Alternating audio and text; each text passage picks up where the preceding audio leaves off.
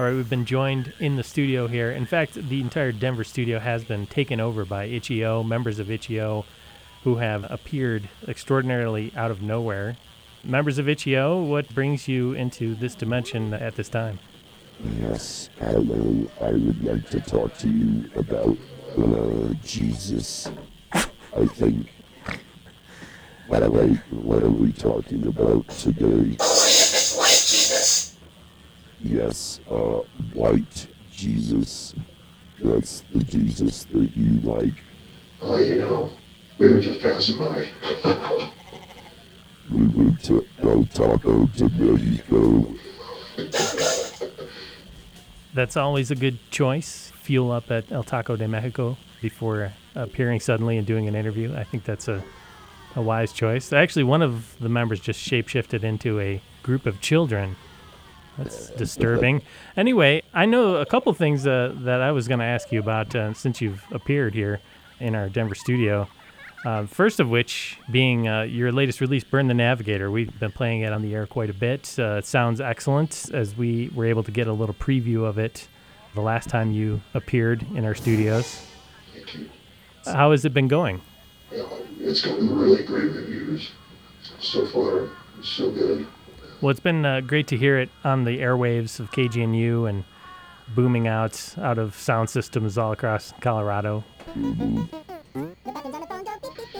Somebody down in uh, New Mexico, uh, we got word from, from Joe Leofero. Uh, at AT told him that, that uh, there was somebody in New Mexico that called into the station and was complaining about the record. I'm not exactly sure uh, what that guy's problem was, but uh, he was some right-wing lunatic, and We're sorry. he must be doing something right. Having someone call in and complain about your album being played on the radio, that's one review. There have been other reviews of the album as well. Somebody said that uh, the Burn the Navigator is not a, a first date record, but we, we beg to differ. We also had a quote uh, saying, uh, "We did it, guys. We found the worst band."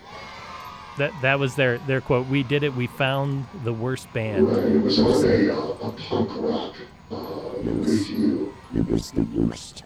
Yeah, they said they said that we were the worst band ever. There's been some controversy in terms of us coming out on AT and not being a punk rock band. But uh, the, the guy that actually runs Punk Rock News uh, came to our defense and said that, that Where's Punk Rock is, you know, bands that started punk rock, like Suicide and Way and, and uh, you know, some of these early 70 bands that weren't exactly you know, shouting, uh, uh, I don't know, complaining about the government and and uh, and playing.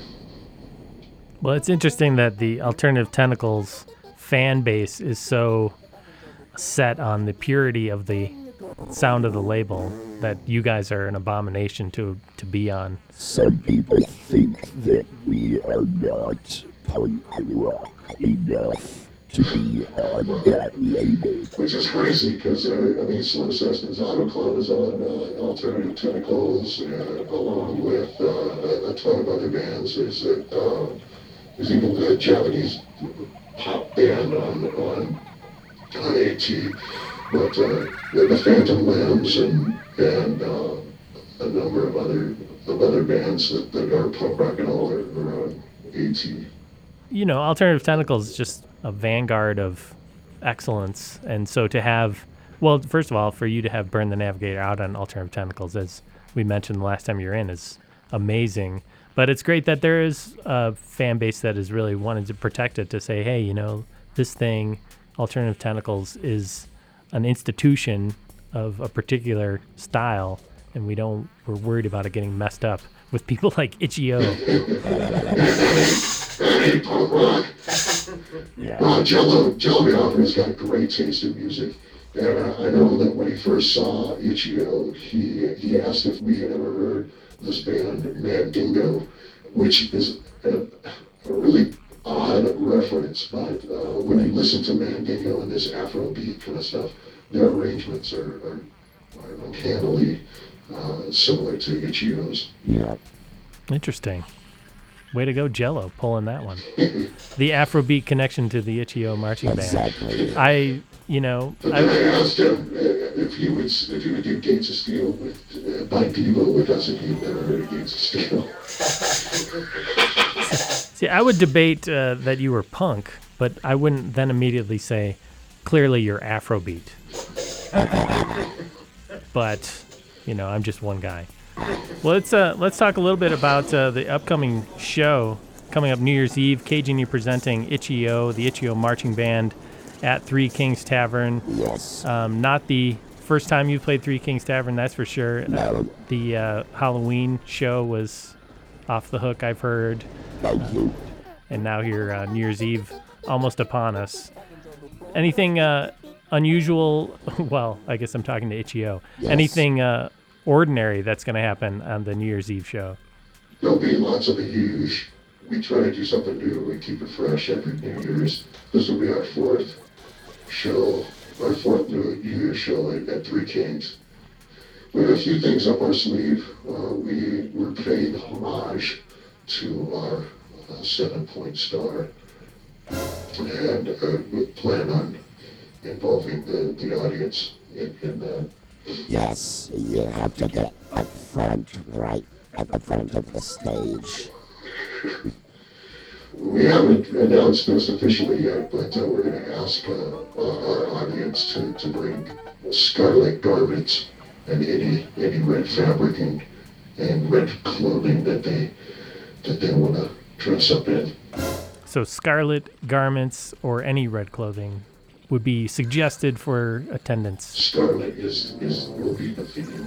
Scar- Yes. Scarlet. It's going to be a Scarlet New Year's Eve extravaganza, and that will be what the implications of you bringing a scarlet garment will be revealed at the Yes. show. Yes, yes it'll, it'll all make sense once you get there. And you can participate.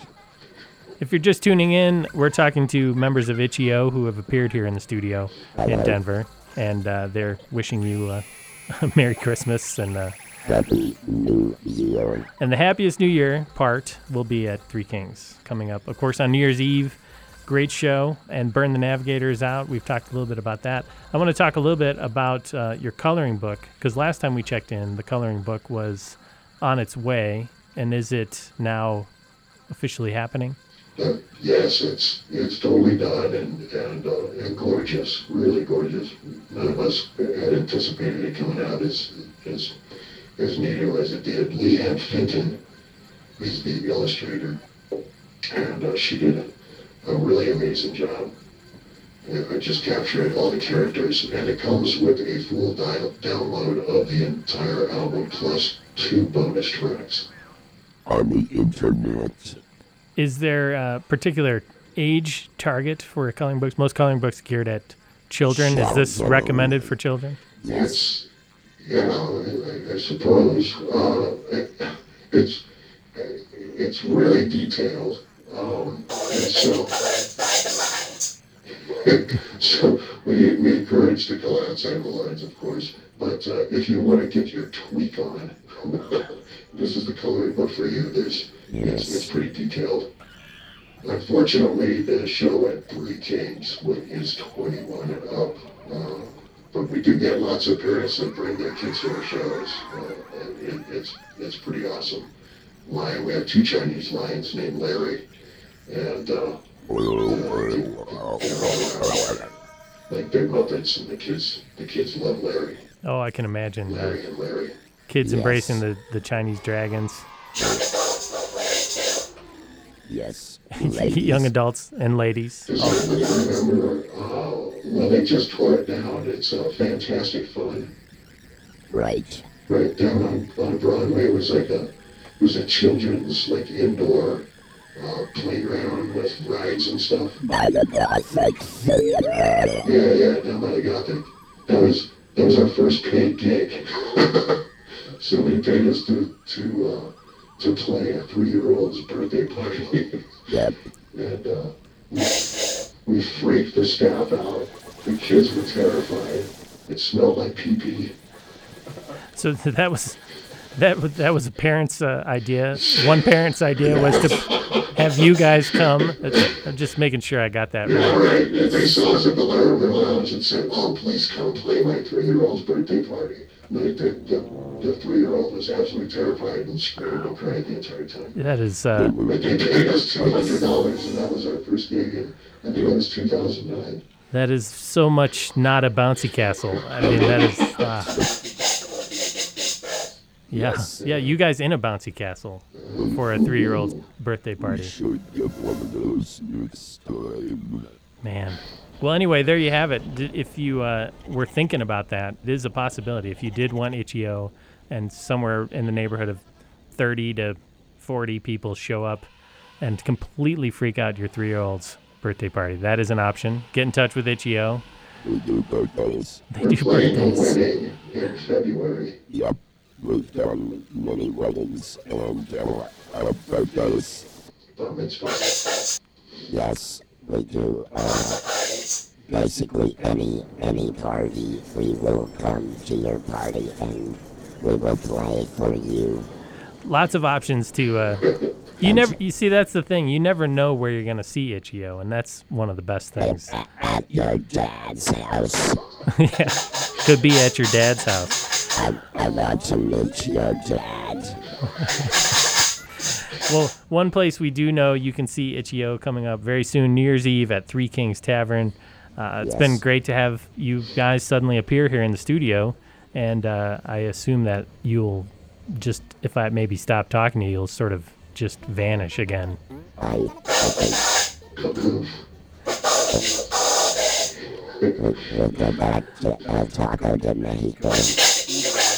Mexico. I, gotta get some more burritos.